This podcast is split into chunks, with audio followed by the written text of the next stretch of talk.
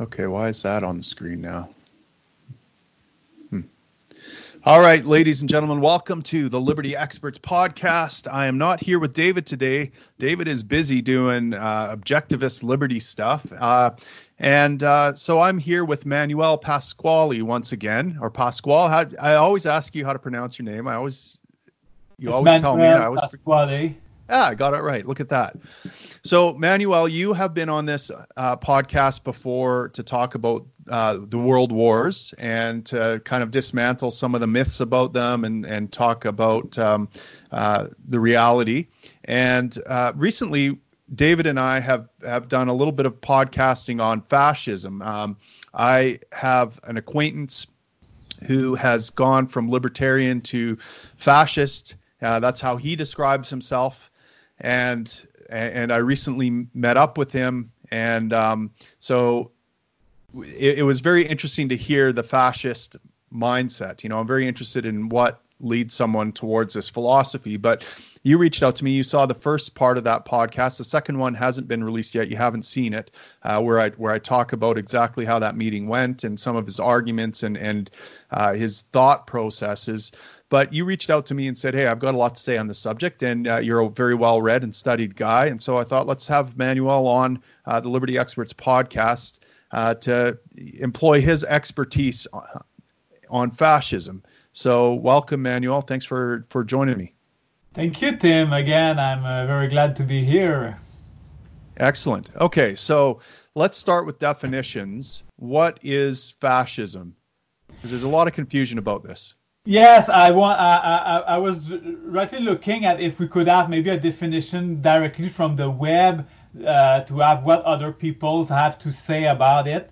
Uh, here, if I'm on the Merriam-Webster website, fascism is, by definition, a political philosophy, movement, or regime such as that of the fascisti that exalts nation and often race above the individual, and that mm-hmm. stands for a centralized autocratic government headed by a dicta- dictatorial leader, severe economic and social regulation, and forcible suppression of opposition.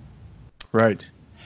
So I think this definition kind of makes sense, but it's still probably not the only definition uh, that exists. Uh, for me, my in with my own intuition of what I know about uh, philosophy, I would say fascism is a kind of mix of it's clear fascism is is clearly a, a statist ideology that is yeah. uh, obviously opposed to liberalism I had here a quote of uh, Benito Mussolini uh, that said himself that fascism is definitely and absolutely opposed to the doctrines of liberalism, both in the mm-hmm. political and economic sphere. So it's right. clearly not uh, a pro freedom, close to libertarian ideal thing. Right. Uh, yeah, and, and and and the other thing I would say is, you know, in, in speaking with with my uh, acquaintance there, who is now a fascist, uh, you know, he he was talking about he had this kind of seething hatred towards liberalism, and he w- lumps libertarianism under the umbrella or rubric of liberalism as well, and says that this philosophy of universalism and individualism has what's led to the lack of order, the chaos, the the degradation of um, of the order of things, I guess. Yeah. And so libertarians are in league with Marxists in a sense to uh, to undermine what he regards as the order of civilization. You know, but what I found ironic and is that he was making universal truth claims while uh, trying to undermine universal truth claims, yeah. right? And so he he argues that universalism is bad. Well, that's a universal statement. That's exactly. to say that right and, and, so it's it's not a coherent philosophy and so I, I would say another hallmark of fascism and other scholars that i've read and listened to on this is that it is an irrational philosophy they embrace emotionalism they embrace this uh, you know blood and soil like mm-hmm. something that appeals to to one's emotions right and you know even you know uh, uh, evola for example is a is kind of a, a pseudo fascist that a lot of fascist. He, he's a he's a scholar that a lot of fascists like to um, to read and espouse. And Evola uh, is also an occultist. He's a mystic, right? He he believes in magic of sorts, and so I think that there's a high degree of irrationality, emotionalism, um, and magical thinking yeah. intertwined with this. And I guess there would kind of have to be. They they I, I feel like a lot of the elements of fascism are in all in all statists. It's just that fascists make it very explicit and embrace it and own it and are proud of it. You know? as you said, every statist, every collectivist believe in something that is an abstraction, which is society, the state, or the social contract. Things that right. don't exist concretely, only individuals exist. When a nation, a state, as I said, the, the, the, it's not something that is concrete. So for a fascist, clearly the individual is below the collective. So uh, just uh, right from the start, I always want to make a disclaimer. Uh, you, you probably heard me do, said that many times, but let's be clear, I'm not a fascist. I don't support fascism here. Uh, like you, I'm a libertarian anarchist who believes in property right and the non-aggression principle. But today, we're gonna show that in some way, because I understand why some people may be attracted to fascism. The same way I could understand why some people have been attracted to communism in some uh, specific time of uh, of history. So right now, for me, the reason I would say that people, I think, are attracted to fascism because fascism, as I said, is that it, for me, it's a, it's a mix of statist author, authoritarian, but sta- fascism is clearly anti-communism and anti-Marxist. Fascism historically right. was a reaction to the threat of communism and uh, Marxism. And if we go even before the 20th century, uh, do you know do you know a little bit uh, the French history of the 19th century with the the uh, la, la Commune de Paris, the the Paris Commune in 1870, uh, or the reign of uh, Napoleon III? Do you know a little bit about it? Uh, I know a little bit about that, but uh, fill me in on the details you think are important. Because Karl Karl Marx wrote wrote uh, an essay. It has the name, I think the you know the the French Revolution used to have different names for months. Uh, I think it was the something like it was a number. I think it was the 18 Brumaire of Louis Napoleon. What happened is that in, uh, well, you know a little bit about France had a revolution in uh, 1789. The revolution brought, transformed France from uh, from uh, an absolute monarchy to uh, a monarchy with a constitution. Then they became a re- more radical. They became a republic. Then a war erupted because all countries around around France declared war because they saw the the, the, the ideals, the, cer- certain good ideals of the French Revolution as a threat to absolute monarchy. So there was a war. Then the regime radicalized. They had the terror then the terror ended with um, like a corrupted uh, dictatorship. Then Napoleon the First came, but the wars continued. The wars were kind of a mix of, honest, uh, me, it's the way I see it. I don't pretend it's total truth. It's my interpretation.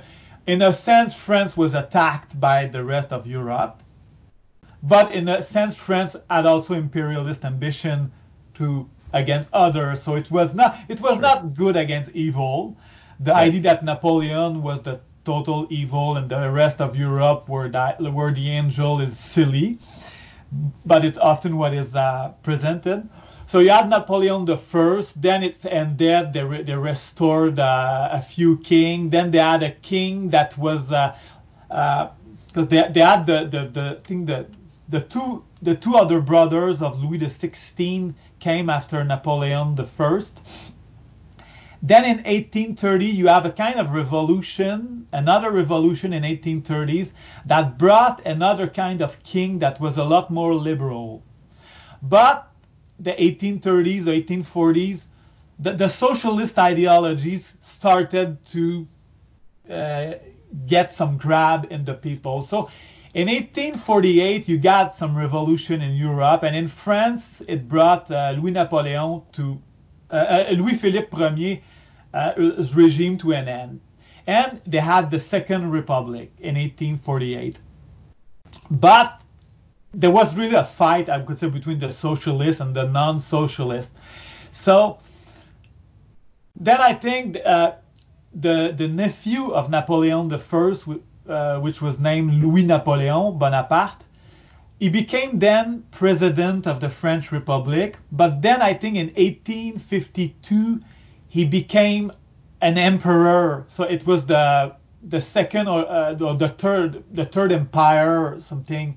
Uh, with Louis Napoleon. And Karl Marx, what he said about that is that the reason why the, the French bourgeoisie chose a dictatorship rather than a democracy, it was because they were afraid of the working class that wanted that wanted socialism. So for me, because I, I took a course at university on Marxism, and the teacher was absolutely a Marxist.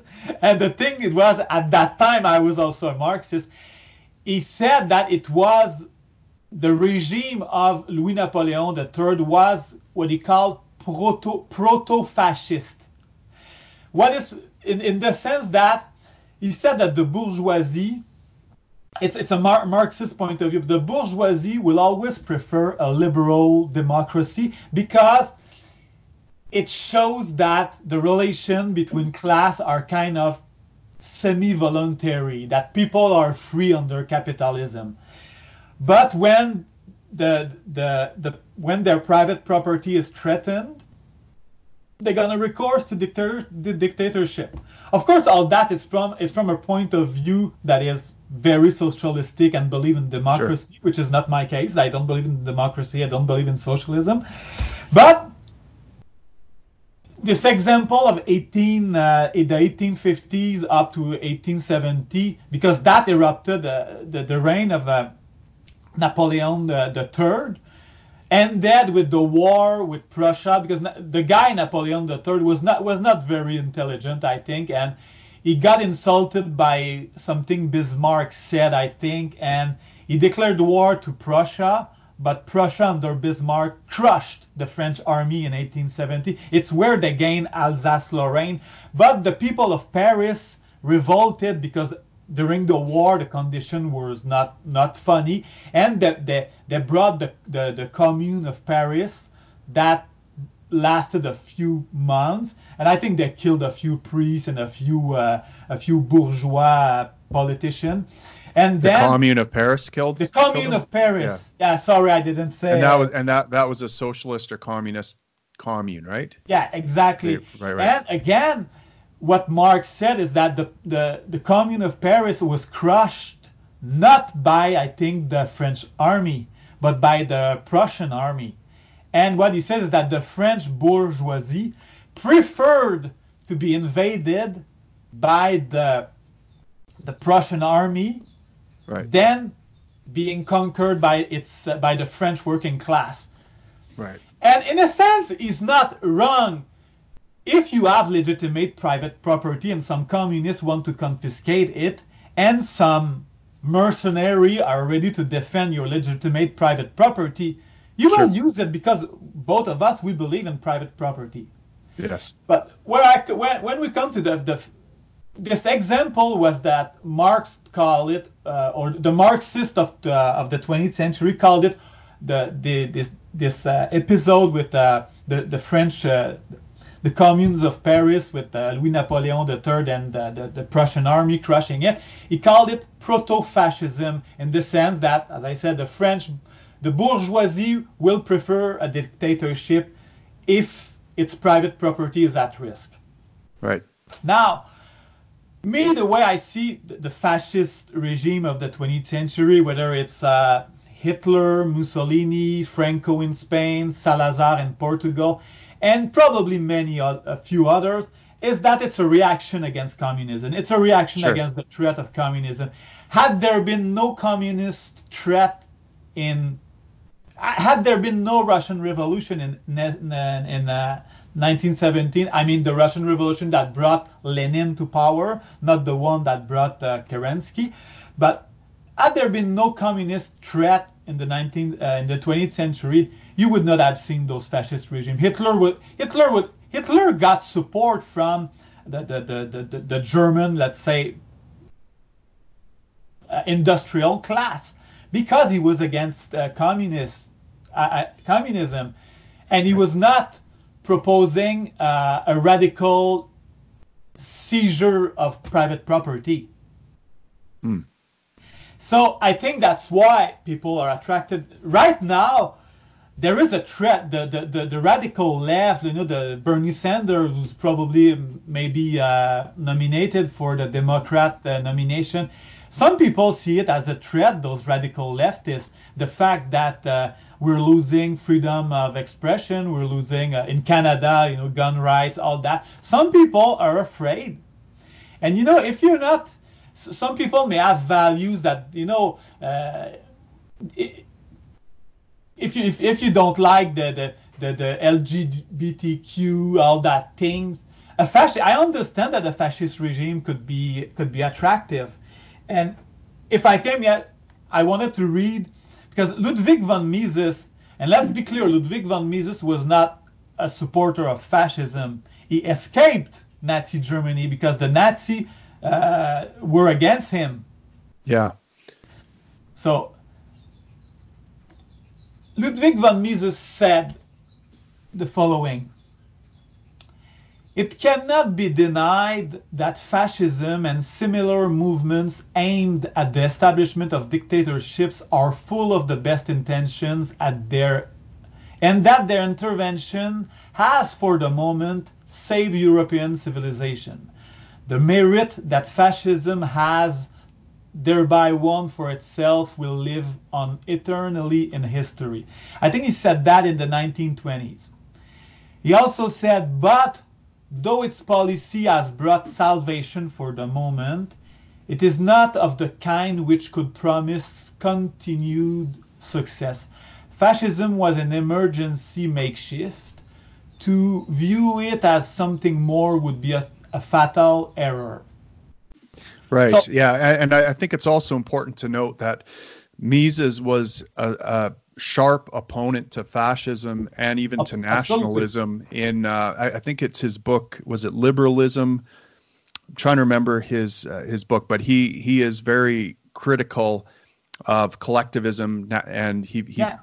throws nationalism in that camp and and not the kind of civic nationalism that some people uh, talk about where where it's like okay Canada first or something like that. It's it's his nationalism. The, the nationalism he was talking about was the kind that Hitler and most fascist, most nationalists do, which is nationalism um, seeks to dominate. Right? It it it's not content to stay within its borders. It wants to dominate. You know, this was true under Hitler with his uh, philosophy of Lebensraum, where they wanted to expand the nation state so that they could they could be totally self-sufficient, right? And yeah. of course, no nation. The problem with nationalism is that no nation can be totally self-sufficient in, in today's modern economy. We need yeah. international division of labor to get the things we need. And so yeah. if you want to be totally self-sufficient, yes, you have to expand your empire and expand yeah. the nation state to encompass eventually everything so that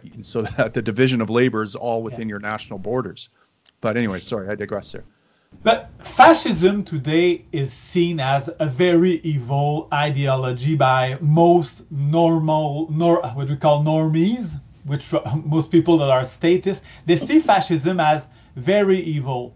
They are right fascism and evil but they are not right for the, the good the reason why fascism is evil for us it's because it's a, it, it, it, it, it rests on the violation of the non-aggression principle. It's a statist ideologies so more most people that oppose fascism in fact support and just another flavor of fascism. Because what the regime under which we live right now in Canada is in some way very close to fascism. Because right. fascism on the and maybe you could you could uh, now show the the image that I sent you where you see the face of the the, the different degree from uh, Marx to Hans Hermann Hoppe. Maybe you could just show that picture. Yeah, I, I, I like very much that picture because it's it so that you know right now we don't live in Canada in a in a communist dictatorship. You know we, we, have the right to some limited kind of private property. Uh, we can start a business. We can own a land, but in many way we have to do what the government tell us to do with it. You're not free to do what you want with your, prop, your with your property. You can sell it under some condition. You can transform it, build it, but always with a permit or a license. And essentially, under fascism, that was that. Under in, in Nazi Germany, you could own a business, you could not, you could own a land, uh, you know, if you if you were not happy in Nazi Germany, you could leave. That's why I hate to say that, but uh, fa- fascist regime and Ludwig von Mises clearly said it in uh, in, an, in another article. I think from uh, it's the article that we often see uh, on Facebook. It's uh, it's an article by I think George Reisman where he said that na- fascism, Nazism, and communism are all totalitarian, that socialism is totalitarian. But in fact, we live under a, social, a socialist uh, regime. It's just that the degree is not as much as it, as it was under Stalin or maybe uh, under some the, some period of uh, of the Nazis, but people don't realize that sure we are living in that well, and, and, and so I mean that that might describe why we're seeing more and more self-described fascists emerging yeah. now, right? It seems like the left has taken over, like you said. Uh, that this is kind of a reactionary force against what's happening. Exactly. Um, because exactly. uh, you know the left wants a completely flat society, right? No hierarchy whatsoever.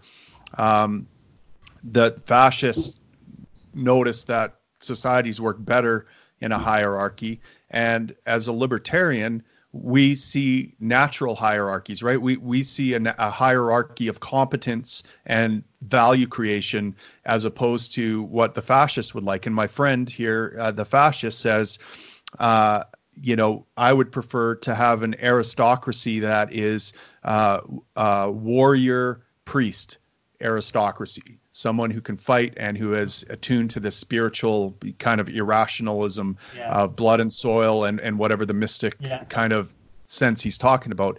Now, in my ideal world and yours, it's like, okay, people who are billionaires in one sense can be seen to be at the top of a hierarchy in some mm-hmm. way but they're up there because they're very competent at providing people a value. And we're talking about a hypothetical free market here, yeah. uh, not a crony capitalist society where we have billionaires um, who are billionaires because they're able to use the power of the state to prevent competition and to to get subsidies and, and to get money funneled their way.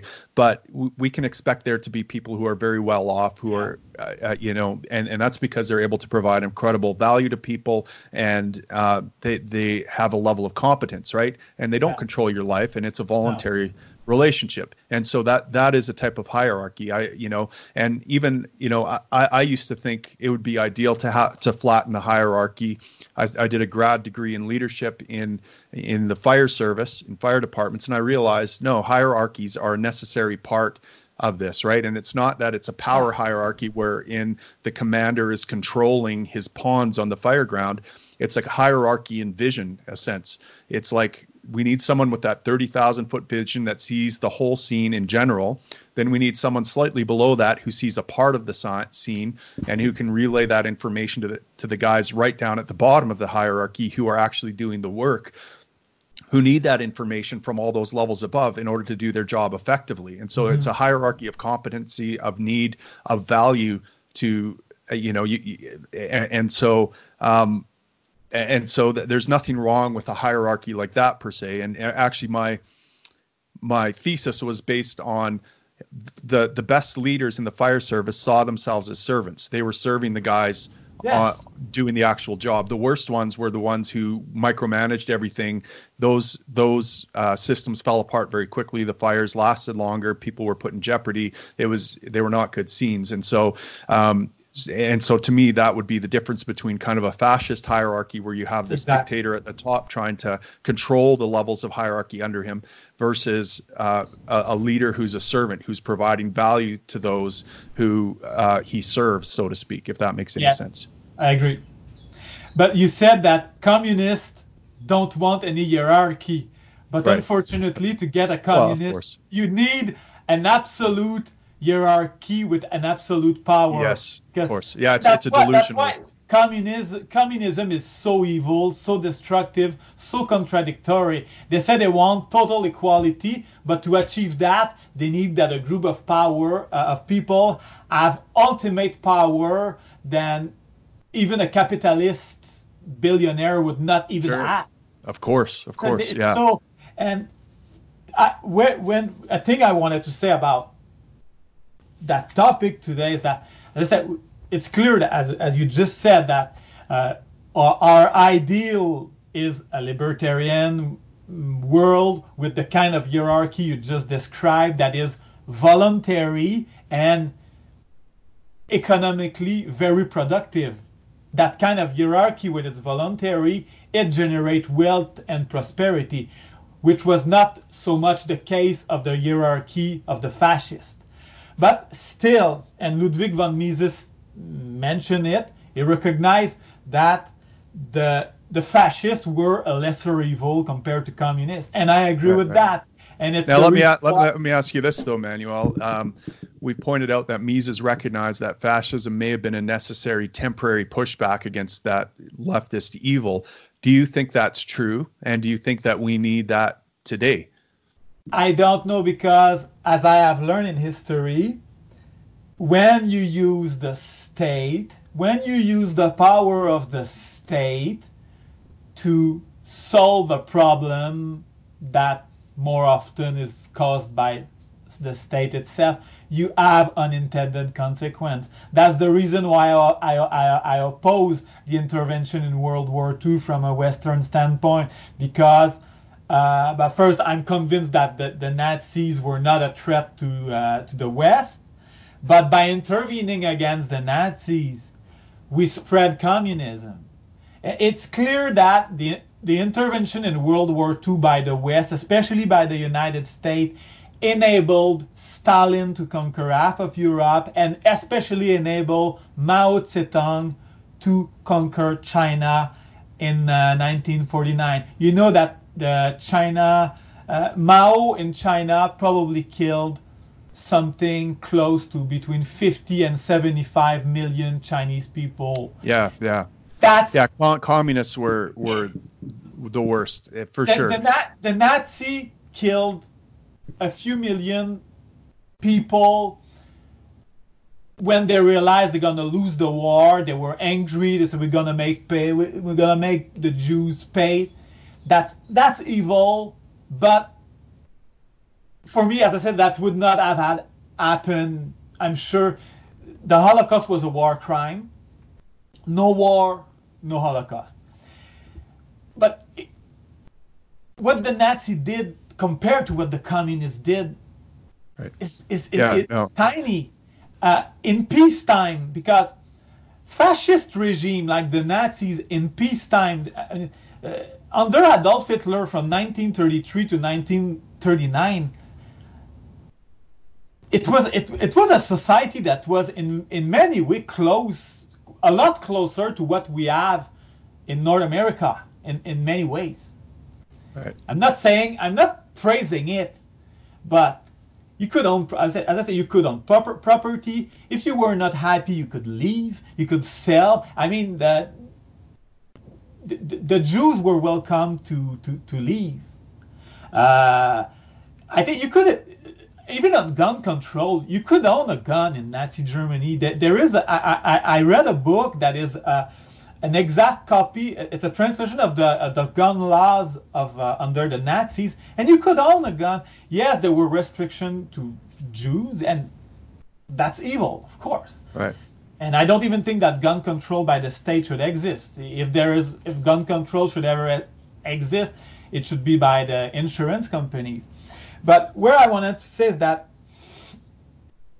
we, we, we live in a reality that sometimes we don't have the choice. Uh, if, if, if you were in 1940, uh, if in 1935 I throw I throw you back in time in Europe and you have the choice to be in Berlin or Moscow, will you just say, "Oh, I'm a libertarian purist and I don't want to yeah. support yeah. any of those"? And I agree, you don't have to support morally any of those, but unfortunately, but you got to do something for survival. in the material reality. Yeah, you got to do something for survival. You know, it's like going into a prison, right? And um, you know, on your own, you might get. Uh, you might have a really rough time. You might get beat up. You might get killed. And you realize, okay, well, even though I don't like these white Aryan Brotherhood or whatever, um, they're the only people that will help protect me from yeah, from sad. predators. Yeah, and that's sad, and that sucks. And you know, part of me, and it's a difficult thing for me to grok. And you know, I talked to my acquaintance about this. Is um, you know, I, I vehemently disagree with him. I think his ideology is is kind of sick and twisted.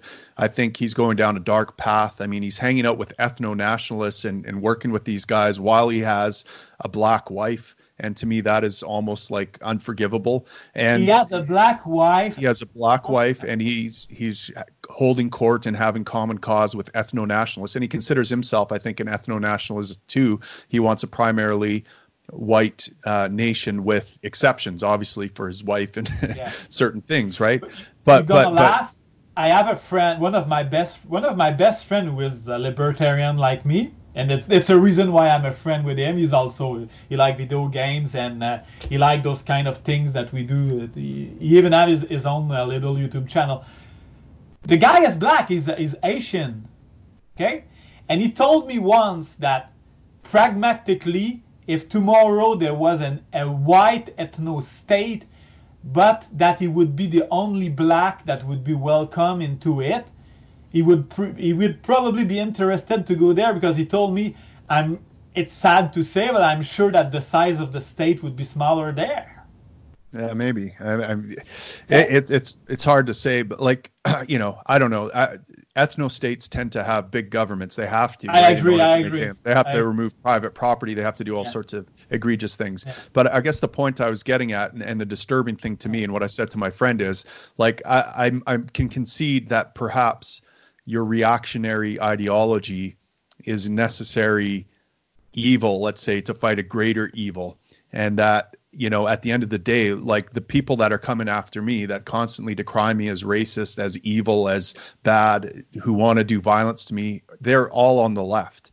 And the only way I can survive and my family can survive is to throw in with these degenerates who I despise. Well, I guess I'm going to have to throw in with them.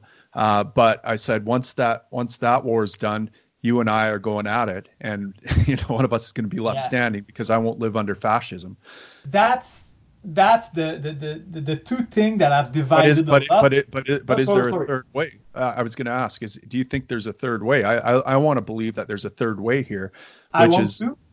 and that's why that's why I'm having this discussion with you. And my, my last point was exactly about that. That libertarians, since I'm in that movement, I have seen we have been a lot devised by the moral principle versus pragmatic reality. And right. the, a big, a, the best example with that is Stefan Molyneux's uh, standpoint. In 2012, Stefan Molyneux was 100% in on the moral principle. He, he, he, was attacking and criticizing everybody that supported Ron Paul yes. campaign. Yeah. And he said that there is no way you can use the state to make it uh, to make it smaller. It's like joining the the mafia, blah blah blah. And even at that point, I tended to agree with him. But I realized, I, I, in my mind, I told myself there will be situation that you're not supporting a lesser evil. You're just taking it because you know there's no other choice. that doesn't mean you support it. Yeah. Like supporting Ron Paul in 2012. Anyway, we sadly we knew he, he was not going to be elected, but we knew that his message really helped a lot of people to become libertarian. The same thing yeah. for you with, with your with your party. Uh, so, but now Stefan Molyneux in 2016 has radically changed. He's not supporting a libertarian. He was supporting Trump, which right. is not a libertarian. Obviously, Trump, I think, is yeah. a lesser evil compared to Clinton. But the right. way you you see how Stefan Molyneux is supporting Trump right now, even me, and I still like Stefan, but sometimes I find it I find it disturbing. And the kind of people that are following Stefan Molyneux today versus eight years ago, it's not the same kind of people. There's a lot of ethno nationalist and people that would be very sympathetic to fascism because what Trump is doing in many ways is fascism or some flavor of it. Right. But as I said, why why did people voted for Trump? Because they're afraid of the left. They're afraid yes. of the degeneracy. They, they, they hate to see that uh, the, their kids have to uh, to have some drag queen indoctrination in public school. Uh, they're, they're afraid of what the Antifa thing. So I, I got it. You know, me at the last election, I didn't vote. I, did, I, I, I, I didn't vote. And some of those previous uh, anarchist friends that now turned to uh, a pro right wing statist got angry at me for that. So but I yeah. understand why those people. Uh, maybe Stefan Molyneux realized that because of the the immigration, where immigrate most immigrants vote left, he was afraid of what it will do because the sure. If the well, well, yeah. To, to him, it's it's again, we're it's coming back to survival. It's like he feels like there's no choice now but to do this, right? I mean, up until Trump came along, he was kind of of the opinion that liberty is a, a, a intergenerate or a long-term generational process of right. peaceful parenting right? That's the only way we're going to get to a libertarian society. But he sees that trend line um, being under attack as uh, leftism grows as the power of the state grows. And i think he viewed trump as a wrecking ball against that perhaps he you know and he, he, he realized there were no time for that. Right right. And, and I, I don't know. It's hard to it's kind of hard to argue that, but at the same time, I see what I see with Trump is, uh, you know, he's he's growing the debt tremendously. right? I mean, it seems it seems like it, there's no coming back from the direction that that the U.S. and Western civilization is is headed. Like Trump isn't the savior that yeah. everyone made him out to be, and so it seems like at at the end there's going to be conflict, and the conflict lines are being drawn between reactionaries and the left and you know the reactionaries are probably going to win and um, you know life would be probably better under the reactionaries than under the the left that continues yeah. to want to but it's a it's, it's a sad choice it's like being yeah. it's, it's, like i think it's like being a slave imagine you're a, you're a slave under the roman empire and you have the choice between working in a salt mine where your life expectancy is a few years or you have the choice to be a slave as a servant of a rich guy where you, you where your your life is not threatened you're gonna but, choose but you know there there has been one one i guess um, exception to this left versus right s- struggle uh, throughout history here and that is the that that you know America was essentially formed when a bunch of libertarians shot a bunch of conservatives and formed their own country, right? Yeah. And so the U.S. started as a very libertarian republic, mm-hmm. uh, and you know it's now growing into something else, which just adds yeah. fuel to the fascist fire that you see libertarianism leads to de- degeneracy over time. Well, I mean, I, I, have never seen a fascist state be sustained either. So, I and like I told my friend, I don't see how like you want to give the power of the state you want to give the state all this power. Like he has no problem, for example, with public education.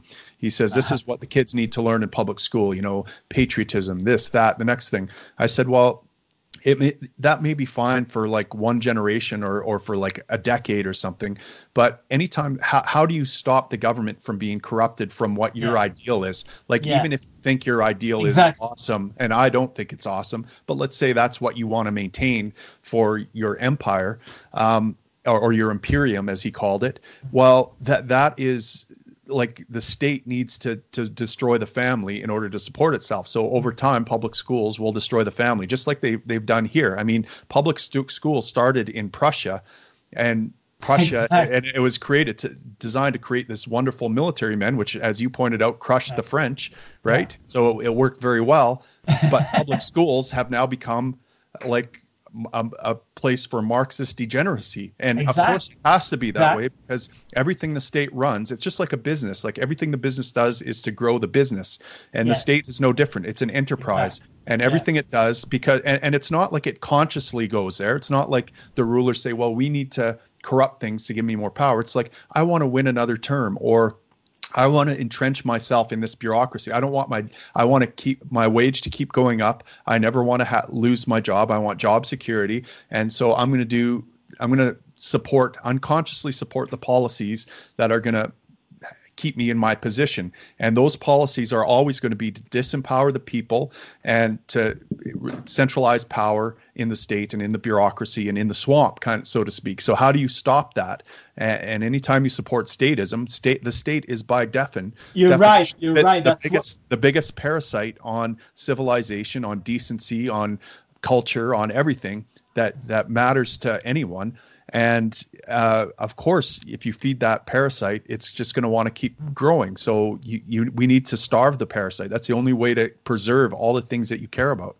That's why, from the beginning, I wanted to say that I, I don't I don't support fascism because I know that, that that's what it is.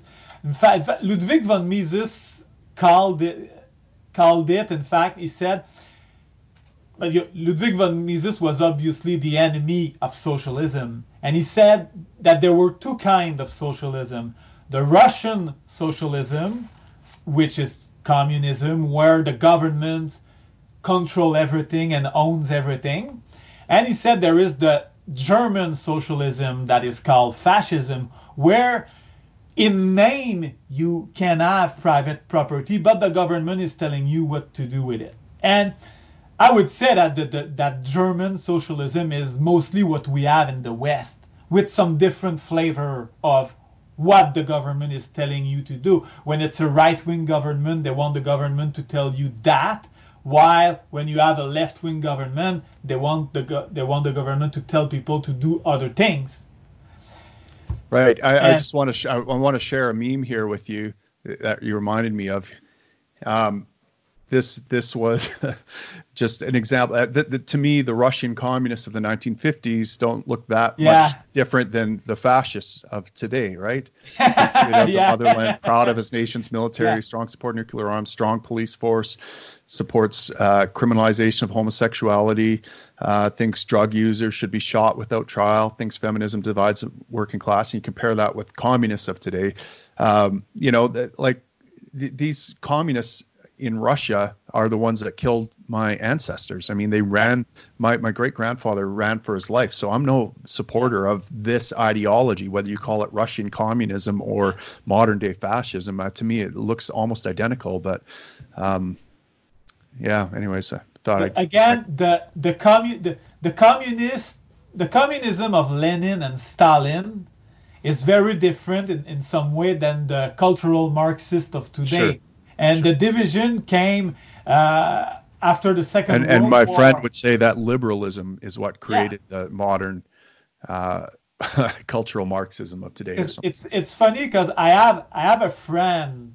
but but I, I I told him I said look it's probably more in line with postmodernism right this idea exactly. that there's no universalism exactly. there's no yeah. truth it's all yeah. by feels and that's yeah. exactly what you're promoting there son you are promoting the idea that uh, universalism these universal truths or whatever uh, ought to be abolished and that we ought to have this irrational philosophy of mysticism and everything well that perfectly describes SJWism today so you know you both emerge from postmodernism as far as I can tell but and you know, and I saw, I, I, I saw, I remember seeing a the the, the equivalent meme it was uh, what what a Nazi was in the, the 1930 and a neo-Nazi today. The neo-Nazi of today, you see, like the, the punk guy that is drunk, that is uh, that wears a tattoo and spike, right, that right. Uh, that has nothing in life Oh, by the way, my buddy had his spikes confiscated at the airport. He had spikes on his jacket. anyway, sorry.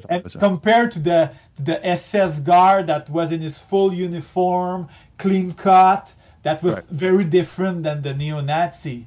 So uh, again, what I find funny is that recently, I, okay, I have a friend who is a hardcore communist, a real, uh, and he was getting into conflict with postmodernists or social justice warriors because they were arguing against trans right.